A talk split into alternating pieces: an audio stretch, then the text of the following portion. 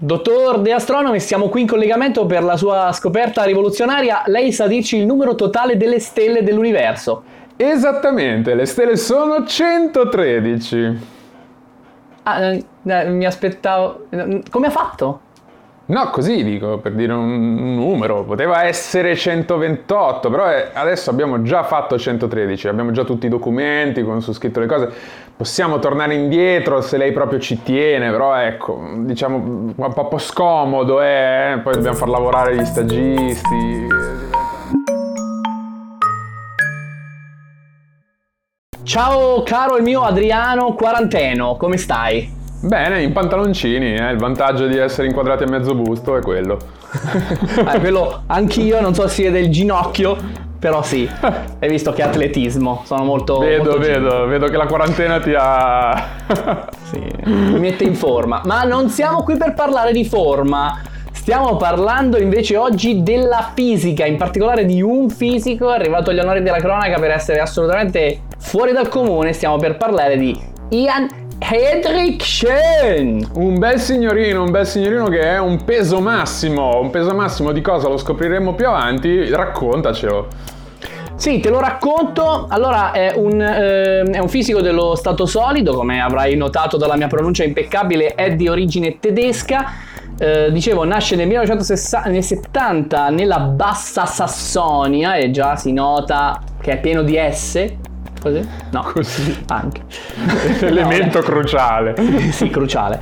Eh, a 27 anni eh, prende il PhD all'Università di Costanza e inizia subito a lavorare per i Bell Laboratories, eh, quelli di Alex Graham Bell, ok? Sì, Già sì, citato nella nostra puntata sul, sul presidente Garfield. La morte del presidente, sì sì, eh, ricordiamo Graham Bell famoso per aversi inculato le, le invenzioni di tutti gli altri scienziati. Sì.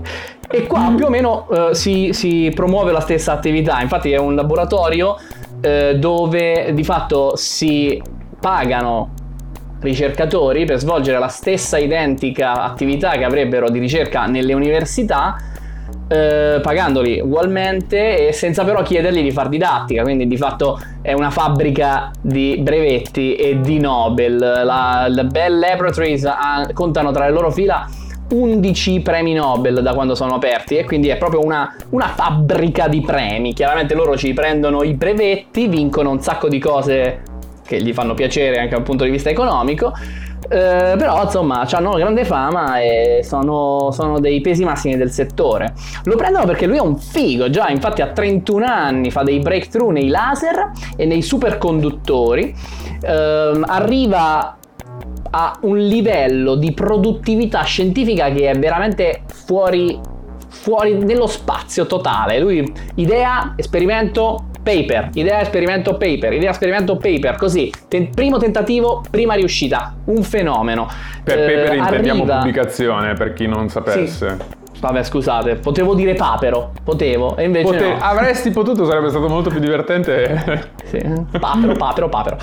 Eh, no, però volevo dire che quest'uomo arriva a un limite totale, cioè proprio quando tocca il picco della sua attività di produzione scientifica fa qualcosa come una pubblicazione scientifica ogni 8 giorni, statisticamente, che è comunque un numero fuori di testa.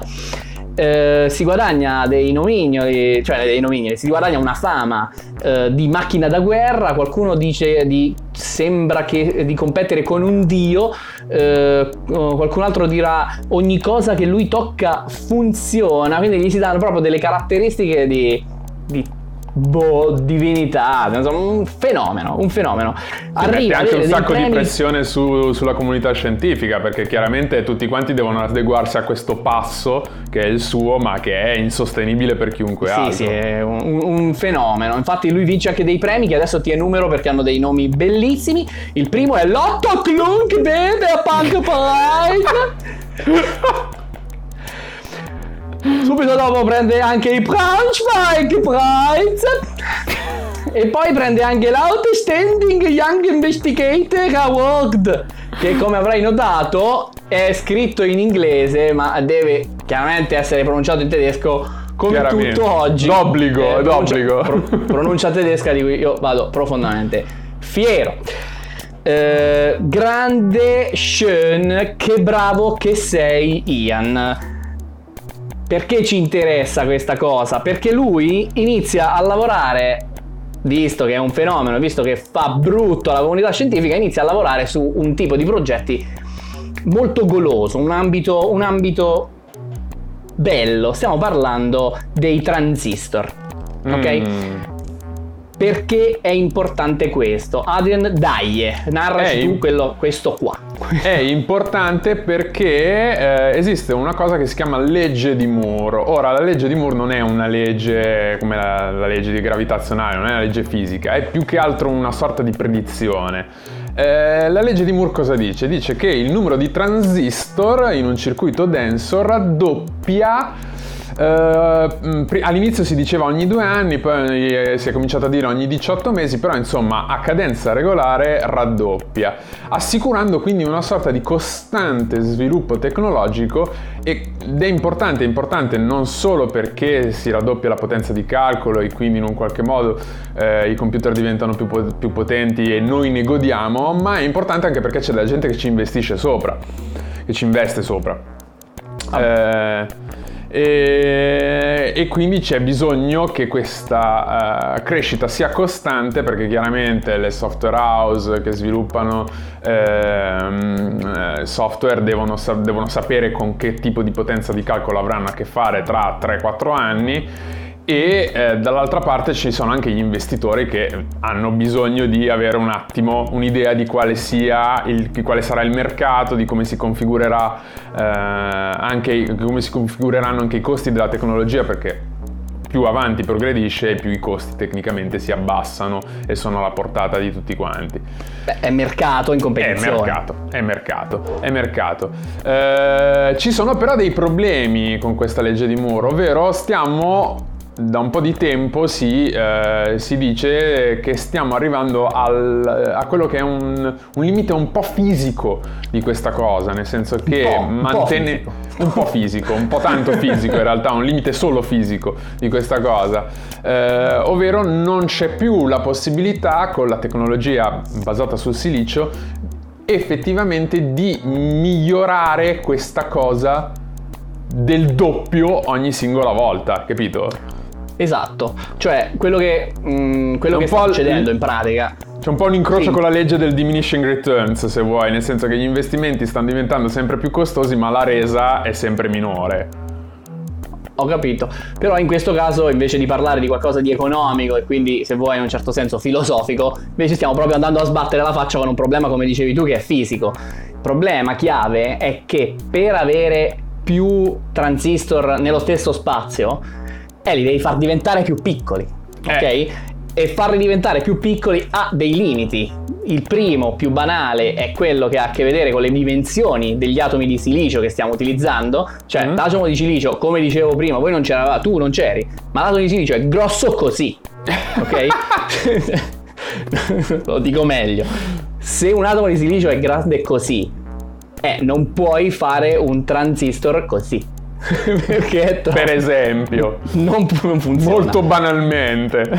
A questo aggiungiamo dei problemi con la dissipazione termica, perché chiaramente nel momento in cui passa della corrente c'è del calore che se ne va, dell'energia che se ne va e cose piccole ne risentono di più.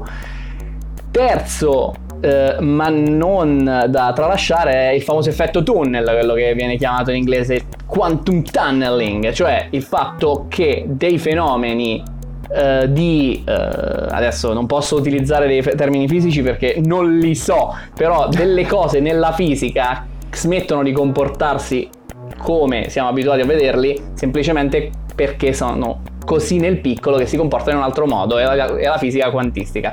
E rischiamo di vedere degli effetti indesiderati proprio dovuti a queste fluttuazioni eh, de- della materia quando siamo co- così nel piccolo. Ma tra l'altro, Eh, a dire che sì. eh, la legge di Moore sta arrivando, diciamo, ad un suo limite storico, fisico, non è che lo dice Topo Gigio, lo dice Gordon Moore, cioè lo stesso che lo stesso che in un qualche modo aveva ha messo a punto sta. questa predizione negli anni 60 o 70, non mi ricordo. Eh, 60, eh, la, la prima formulazione è 65 e la correzione è del 75. No, ma ci sta anche perché lui dice, oh raga, guardate sta roba, ah no, basta. Cioè, Eh, eh, la palla è mia e tu non giochi. Cioè, funziona Esatto. così. E insomma il nostro caro Shen entra a gamba tesa su questo problema. Chiaramente, Sì. in- essen- avendo lui la fama di, di cui gode, tutti quanti si aspettano dei risultati enormi e i risultati arrivano. Lui nel 2001 dichiara di aver creato dei transistor a effetto di campo su delle molecole che generalmente non sono conduttrici.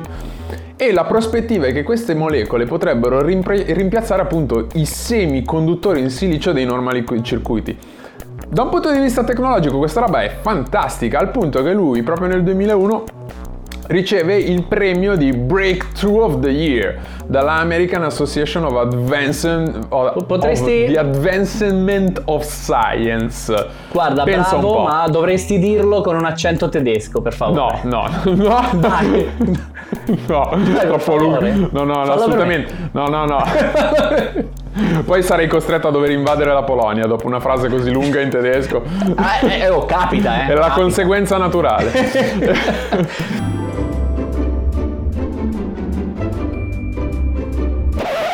Esatto, queste sono molecole organiche in particolare. Eh, volevo puntualizzare che si tratta di coloranti, quindi basati su carbonio, eh, che tra l'altro avrebbero tra le varie cose la proprietà di essere biocompatibili, essendo loro fatti di carbonio, cioè possono stare nei viventi. Se tu inizi a fare i transistor fatti con materiali di questo tipo, le applicazioni sono fuori di testa, ok? Stiamo parlando di una cosa che potenzialmente significa piccoli computer nell'organismo, piccoli robot eh, che risolvono problemi legati alle malattie, che ti scannerizzano il- tu- tutto il tuo bel cervellino, che ti navigano nelle arterie per liberarti dai parassiti, dai batteri, dai virus, virus che potrebbero anche girare in questo periodo. Eh, insomma, un sacco di cose belle.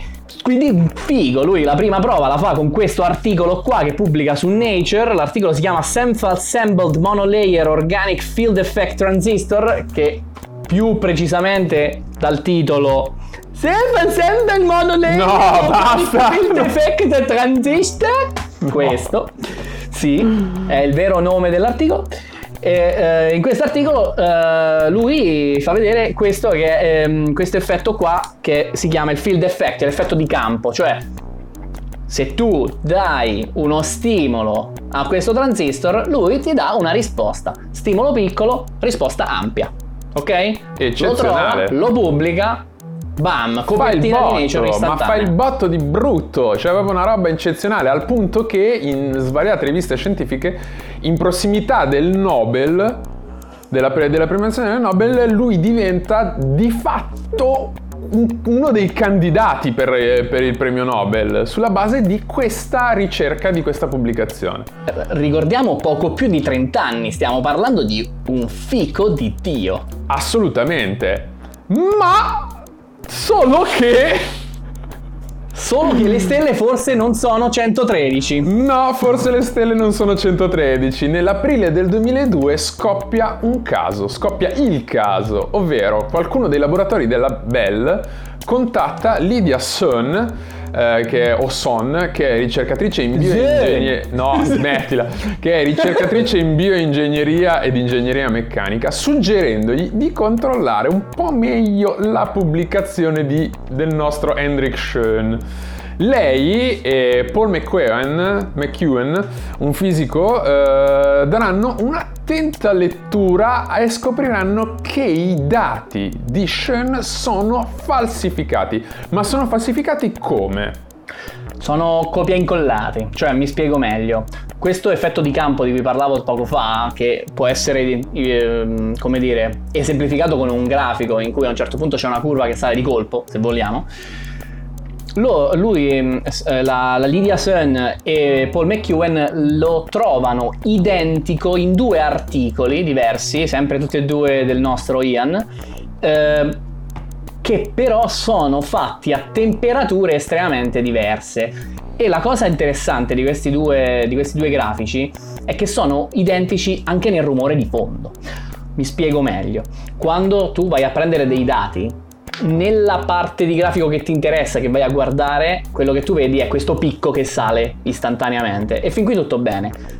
La parte di, di, grafico che guardi meno è quella dove il segnale è scarso e quello che tu vedi sono dei piccoli segnalini in più che però non ti stanno dando nessun, nessuna, nessuna informazione semplicemente perché è normale che le molecole vibrino e quindi diano dei segnali anche a, cioè, come dire, anche senza che succeda qualcosa di interessante. Mettiamola così, è il cosiddetto rumore di fondo che tra l'altro possiamo eh, implicare, trovare in un mondo di altre cose. Qual è il punto? Il punto è che siccome queste molecole vibrano con velocità diverse, a temperature diverse, tu ti dovresti aspettare rumori di fondo molto diversi in due mm. esperimenti così. E ti, visto che queste cose tra l'altro sono anche totalmente casuali, anche se avessi la stessa temperatura non ha senso pensare che due pattern di rumore sono uguali tra due esperimenti indipendenti. Quindi è per questo che a questi due signori gli puzza un po' la faccenda e dicono possibile tutta questa uguaglianza tra questi due grafici che sono o dovrebbero perlomeno essere indipendenti, facciamo indagare i Bell Laboratories. Sì, non è che facciamo indagare, diciamo che i, labo- il, i laboratori Bell, eh, un po' allertati su questa faccenda, avviano eh, la propria inchiesta eh, in maniera autonoma e scoprono in effetti che 16 dei 24 studi associati alla pubblicazione hanno dei numeri che sono falsificati. Eh, ma problema, eh, non si può verificare esattamente come sono state fatte queste cose perché Schoen ha fatto sparire gran parte delle prove degli esperimenti originari, impedendo a chi faceva l'inchiesta di poter capire fin dove affondava le radici questa sorta di farsa. E tra l'altro cioè, lui sai, usa il primo errore magari anche in buona fede questo è il discorso. Magari prima, la prima volta io ci posso pure credere. Ah, mi sono sbagliato. Se dopo 16 articoli 24 articoli e tu continui a pestare il torrone su questa storia e non ho i dati, che, dove sono questi dati? Ma lo sai perché non ci sono i dati? Lo sai? Perché purtroppo no. eh, lui ha cancellato i, i, dati dal suo computer, ma per cosa? Per fare dello spazio, Poverino. perché c'era poco spazio. Lui c'aveva praticamente... Ah. Lui con WinMX aveva scaricato il best of Jenna Jameson e quindi niente, c'era bisogno di spazio sul computer del lavoro, hai capito? Sì, sì. Eh, ci sta. Ci sta. Sì, sì. Ai bel, I bel laboratories non hanno degli hard disk uh, esterni, volanti, così, eh, eccetera. O c'è eccetera. una roba o c'è l'altra, eh. Eh, oh, che cosa ci vuoi fare? e quindi niente, vengono ritirati tutti gli articoli pubblicati da Schoen, tutti, tutti praticamente, gli viene a interdetto... punto anche per sicurezza. Gli viene, sì, esatto, gli viene interdetto per otto anni di raccogliere fondi per una sua ricerca e nel 2011 l'Università di Constance vince in appello per revocargli il suo dottorato. Ma... Cosa si scopre in questa indagine? Si scopre che questa cosa chiaramente affonda le radici molto più indietro nel tempo, perché lui è da praticamente sempre che sta facendo così. Rewind, torniamo alla sua carriera universitaria. Terribile. Un, un attimo e scopriamo che lui sì, studia fisica a, um, all'Università di Constance presso il uh, professor Ernst Bücher, eh, pubblica molto, lui è un gran lavoratore, è uno che pubblica 24 articoli, 3 atti di conferenze, 2 manoscritti che non sono pubblicati, che però eh, sono lì al, eh, depositati all'università, lavora sui semiconduttori e secondo uh, la persona che ha fatto, secondo me, l'indagine più uh, approfondita della storia di Schoen, che è Eugenie Samuel Reich, uh, è in quel momento, nel momento in cui lui comincia a lavorare sui semiconduttori, che Schoen comincia a piegare leggermente l'analisi dei dati per far coincidere i suoi risultati con quelli di uno scienziato ungherese che ai tempi è Balint Podor. Eh, non lo fa, secondo, secondo Reich, eh, diciamo chissà per, per, ottenere chissà quale scoperta, lo fa semplicemente per dare un senso ai dati che lui riesce a trovare, ok? Ah, e da lì a plagiare tutto, poi è una Esatto, e diciamo che questo è l'inizio della china. Perché lui è chiaro. In realtà in quel momento è in una dinamica relativamente onesta. Infatti lui fallisce l'obiettivo della sua tesi ed è il professore che era quello di uh, cambiare le proprietà di una lega di rame e di gallio. Lo ripeto a papagallo perché io non ci capisco niente. Lui doveva sostanzialmente trasformare un, son- un semiconduttore di tipo P in un semiconduttore di tipo N. Sa la madonna cosa significa però. Io lo so, io lo so. Eh, qual è il significato? Eh, c'è una lettera diversa. Esatto. Se guardi bene, cambia una lettera. Esattamente. Guarda, sei più avanti di me perché per me il rame è soltanto quello che serve per avvolgere i pick up, come vedi quelli della chitarra. per me è solo quella roba lì.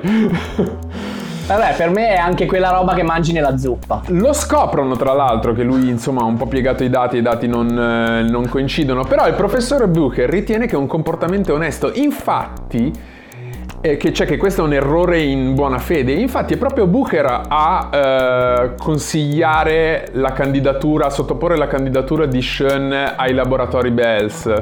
Quindi in realtà tutta questa cosa nasce veramente in maniera, come dire, molto tra virgolette naturale, non è una, una roba repentina che lui dall'inizio vuole, fare, vuole essere un truffatore, solo che nel momento in cui comincia a lavorare ai laboratori BES, chiaramente i, eh, da, lì, lì. da lì, un po' alla volta, i dati sono sempre più manipolati. La sua anima si annerisce. Tra l'altro, nel 1998 lui fa un lavoro con eh, tutti dei suoi con, eh, con altre persone, con dei suoi colleghi, e un, un altro uh, ricercatore, Christian Klock, dirà che molte delle osservazioni fatte da Schoen eh, su, dei ric- su, dei cristalli e sulle loro proprietà conduttive. Eh, in realtà erano state accettate dal team sulla fiducia, eh, ma che avevano minato fondamentalmente tutte le ricerche successive nella, in quali erano coinvolti tutti gli altri ricercatori, perché chiaramente erano sbagliati i dati che aveva raccolto, cioè i dati che lui aveva in realtà non sì, raccolto sì, chiaro, ma che chiaro. aveva fornito.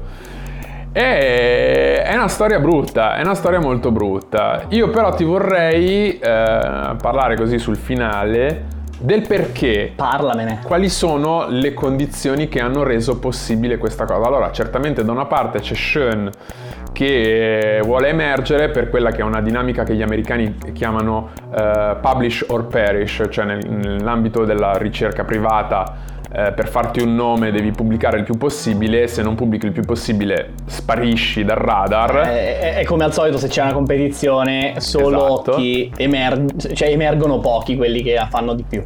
Esattamente, ma dall'altra parte c'è anche un contesto uh, generale che potrebbe aver influito. I laboratori, I laboratori, belli in quel momento sono l'area di ricerca e sviluppo dell'AT&T, che è l'azienda delle telecomunicazioni americane. Uh, L'AT&T in quegli anni proprio uh, perde il monopolio sulle linee telefoniche americane e quindi si apre il mercato alla concorrenza fondamentalmente. E cosa succede? Succede che per rimanere a galla loro hanno bisogno di una scoperta della Madonna, per dire, di un salto tecnologico della Madonna da poter mm, eh, mettere sul mercato, da poter annunciare sul mercato per guadagnare, diciamo, come dire, legittimità. Eh, l'azienda in realtà è in parabola discendente anche quella, verrà poi acquistata dalla SBC nel 2005 e quindi c'è sicuramente in quel momento storico una pressione interna per tirare fuori un risultato importante. Quindi l'idea è che le ricerche di Schoen eh, che lui annuncia vanno nella direzione corretta e siccome c'è tutta una gerarchia di persone tra Schoen e i capi della, dei laboratori Bell, tutte queste persone in un qualche modo fanno passare avanti questa ricerca che va nella direzione corretta che serve alla ITNT anche perché in un qualche modo devono fare tutti quanti bella figura, devono tutti quanti mantenere il proprio posto. Allora, capisco quello che intendi, cioè detta in parole povere tu stai dicendo che visto che c'è un'azienda che soffre, allora è possibile che qualcuno abbia chiuso un occhio davanti a un dubbio. Mettiamola così. Non è proprio quello che sto dicendo, sto dicendo un'altra cosa, sto dicendo che c'è una sorta di eh, diluizione della... Eh, c'è un, in parte una sorta di diluizione della responsabilità e dall'altra parte c'è una questione proprio molto pratica di come funziona un'azienda Ma, e come funzionano scusa... i posti di lavoro in un mercato piuttosto liberale come Ascoltami quello americano. un attimo, ma non ho capito se tu stai dicendo c'è della malizia e quindi c'è sicur- C'è un po' della malizia da parte di Sean, sicuramente c'è della malizia e da parte... Sì, no, io parlavo dei, dei laboratori. Da parte, del, da parte dei... non dei laboratori, perché i laboratori non significa niente, della, della gente che lavora all'interno del laboratorio nelle, nella scala gerarchica che va verso l'alto, c'è un'intenzione di dire guarda, stiamo gestendo la cosa bene e abbiamo un progetto che funziona, capito? Che può funzionare, certo. che va nella direzione giusta. E per mantenere tutti quanti il loro posto di lavoro lasciano correre avanti questa cosa come per dire sta succedendo Ma qualcosa. Stiamo, capisco, stiamo l'interpretazione maliziosa, l'interpretazione maliziosa è chiaramente sempre possibile e eh, voglio dire tante volte anche ci speriamo perché è, ehm, è, è, bene pensare, è bello pensare, liberatorio se vuoi, pensare, ah guarda questi l'hanno fatto apposta.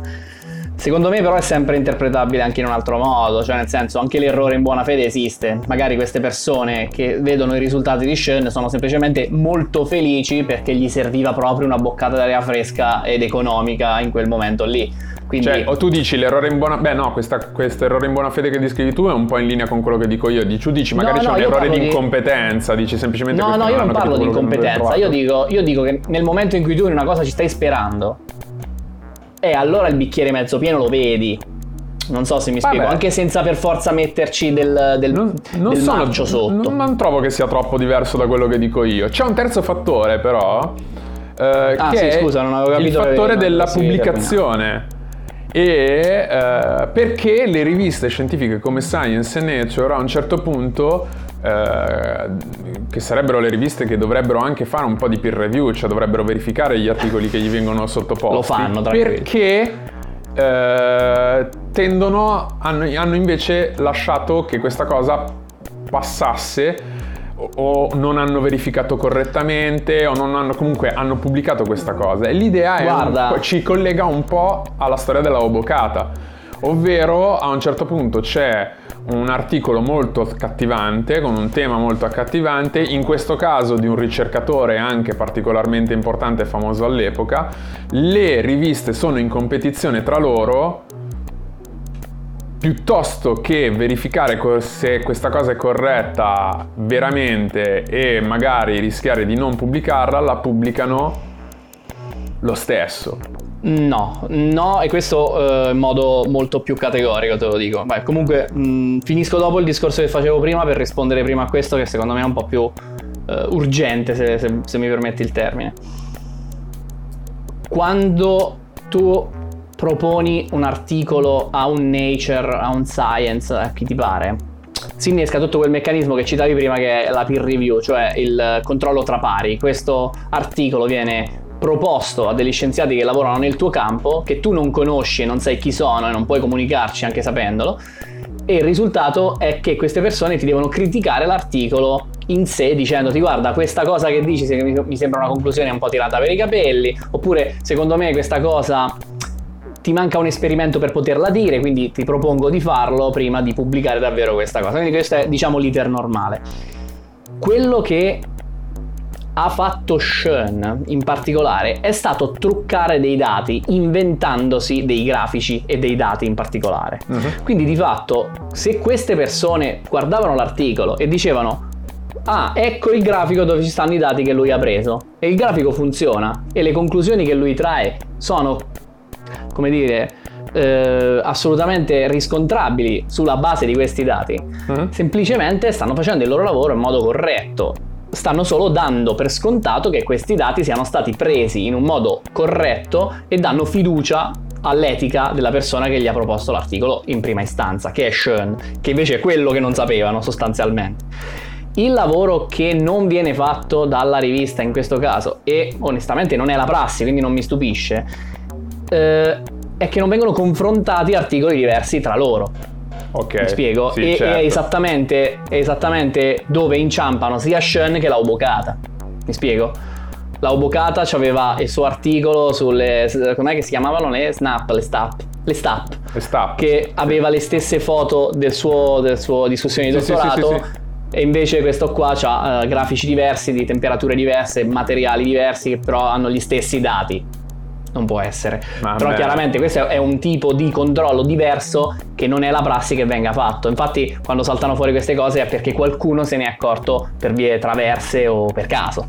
Certo. Eh, non, non- non mi sembra strano. o in, in nuovo, questo caso perché ci hanno voluto guardare approfonditamente. Certo, però questo chiaramente lo fai quando ti rendi conto che la persona Sì, che sì, hai sì, davanti non è del tutto affidabile. Se, se- Certo. se partiamo però da base di sfiducia, allora non possiamo fare niente. Questo è il discorso. Quale discorso non inizia da ok, mi fido che perlomeno siamo sullo stesso piano, se vuoi. Assolutamente. Comunque noi preannunciamo che a un certo punto ci sarà una puntata anche sul Sì, sistema di peer review e su come, come funziona la, la scienza. Come... Scienza. esatto. Molto volentieri. E insomma, Comunque sì, io volevo concludere con una curiosità. Dove si trova oggi il nostro caro vecchio Ian Anthony? dove si trova? Secondo un articolo presente sull'NC State University, che è il North Carolina, eh, attualmente l'ultima volta che si è sentito parlare del nostro Ian, si tra- eh, lui stava lavorando in una mm, azienda di ehm, condizionatori d'aria. Eh, beh, salto di carriera. si è un po' un pochino interrotta da salvare l'umanità dalla stagflazione a salvare una famiglia dal caldo. Assolutamente. Eh, E pensa che i clienti non si fidano troppo delle cose che. delle Ma performance che dichiara Sì, su dei condizionatori. Voglio un altro. no, vabbè. Che poi, tra l'altro, sembra che ce l'abbiamo con chi vende condizionatori. No, a me me ne frega Assolutamente no, niente. assolutamente no. No, anzi, più rispettabili di Ian. Ma Cattiven. tu lo sai chi è che invece non ha bisogno di condizionatori d'aria perché tanto lui il caldo non lo soffre? Lo No, sai chi lo è? scrivo. Te lo scrivo. Ce l'hai No, sulla maglietta! Ce l'hai sulla Ah, maglietta! questo. È lui! È Ursulo, guarda che bello! Che bellezza, what a bear, don't care. Ma Incredibile! E grande Ursulo, Ursulo, come stai? consiglia di guardare le nostre puntate su YouTube, di ascoltarle se volete su iTunes o Spotify o SoundCloud e di seguirci sui social Facebook, Twitter, Instagram per le comunicazioni. Ma noi Scusa, ma aspetta, aspetta, prima di Ah. questo momento che stai per lanciare, volevo fare due chiacchiere con Ursulo perché mi manca. Volevo sapere se mi ha perdonato dall'altra volta. Dai! E, e niente, niente. No, ma sai, Eh, poi lo, tu lo mandare- conosci, Ursolo, lo conosci forse, forse meglio di me, lo sai che lui proprio se la Le lega tiene, uno di quei suoi microscopici. se la lega al ditino micro, a questo ditino qua, guarda, se la lega a questo ditino qui. Povero me, povero me, è terribile. Dovrò Sì, mandare sì, sì. dei pasticcini pieni di diatomee. Ma ci sono delle fonti di questa storia? Eh, se ci sono- sono, ci sono un sono sacco di fonti. E le trovate tutte allora. quante in descrizione, ma ve le diciamo anche un pochettino. Sì, un po' ve le diciamo. più belle. Sì. Ci dica, ci dica. Allora, le dico, innanzitutto io sono partito da un documentario della BBC che si chiama The Dark Secret of Hendrik Schön. Eh, poi sono andato dritto dritto su un articolo di The Guardian che si chiama Big Trouble in the World of Big Physics. Un articolo mica da ridere, poi tra l'altro vabbè, Guardian, hai detto, hai detto i principianti, però sono anche riuscito a trovare la fonte più bella che ho trovato, cioè tra le fonti la più bella che ho trovato è sicuramente il vero rapporto del comitato dei Bell Labs che, eh, che ha indagato sui vari articoli di Schoen con le conclusioni che ricordiamo sono qualcosa come, traduco liberamente, ehm, è stato condannato per aver mostrato sconsiderata mancanza di rispetto per la santità dei dati nel sistema di valori scientifico. Evviva evviva! Io invece ho eh, tra le fonti, e le metterò in link, se non ricordo male eh, tro- si trova su un sito di un'università messicana, una cosa del genere, l'Università di Città del Messico, eh, il libro eh, di un giornalista che ha fatto un'inchiesta completa su questa storia, che ha un titolo del cazzo, ma il libro è bello, eh, si chiama Plastic Fantastic, How the Biggest Fraud in Physics Shook the World of the Scientific World, di Eugene Samuel Reich, e poi ho eh, Malscience de la fraude dans les labos di Nicolas Chevauceau o lui. E poi ho questo libro qua che avete già visto svariate volte che è eh, la, la, piccola storia delle grandi imposture scientifiche di Gilles Arputian l'avete già visto per la storia della Obocata l'avete già visto per la storia di Louis Pasteur. Ascolta, e, lo ve- ma... e lo vedrete per altre storie ancora ok? a parte che palle a parte che palle ma la domanda è, che ti volevo fare fare è... Mi dica. Ma si dice imposture in italiano? Impostura, sì, perché c'è l'impostore, quindi credo che si dica impostura, no? Allora, non so se vuoi chiudere la puntata, nel frattempo vado su Google, vi saluto, eh. We interrupt this program to increase dramatic tension. Thank you. And now back to our program. L'abituale ricorso all'inganno. Esiste. Esiste. Scusi. D'altronde, le, d'altronde voglio dire, lei è specializzato in microbiologia, non in italiano. Gramofonen!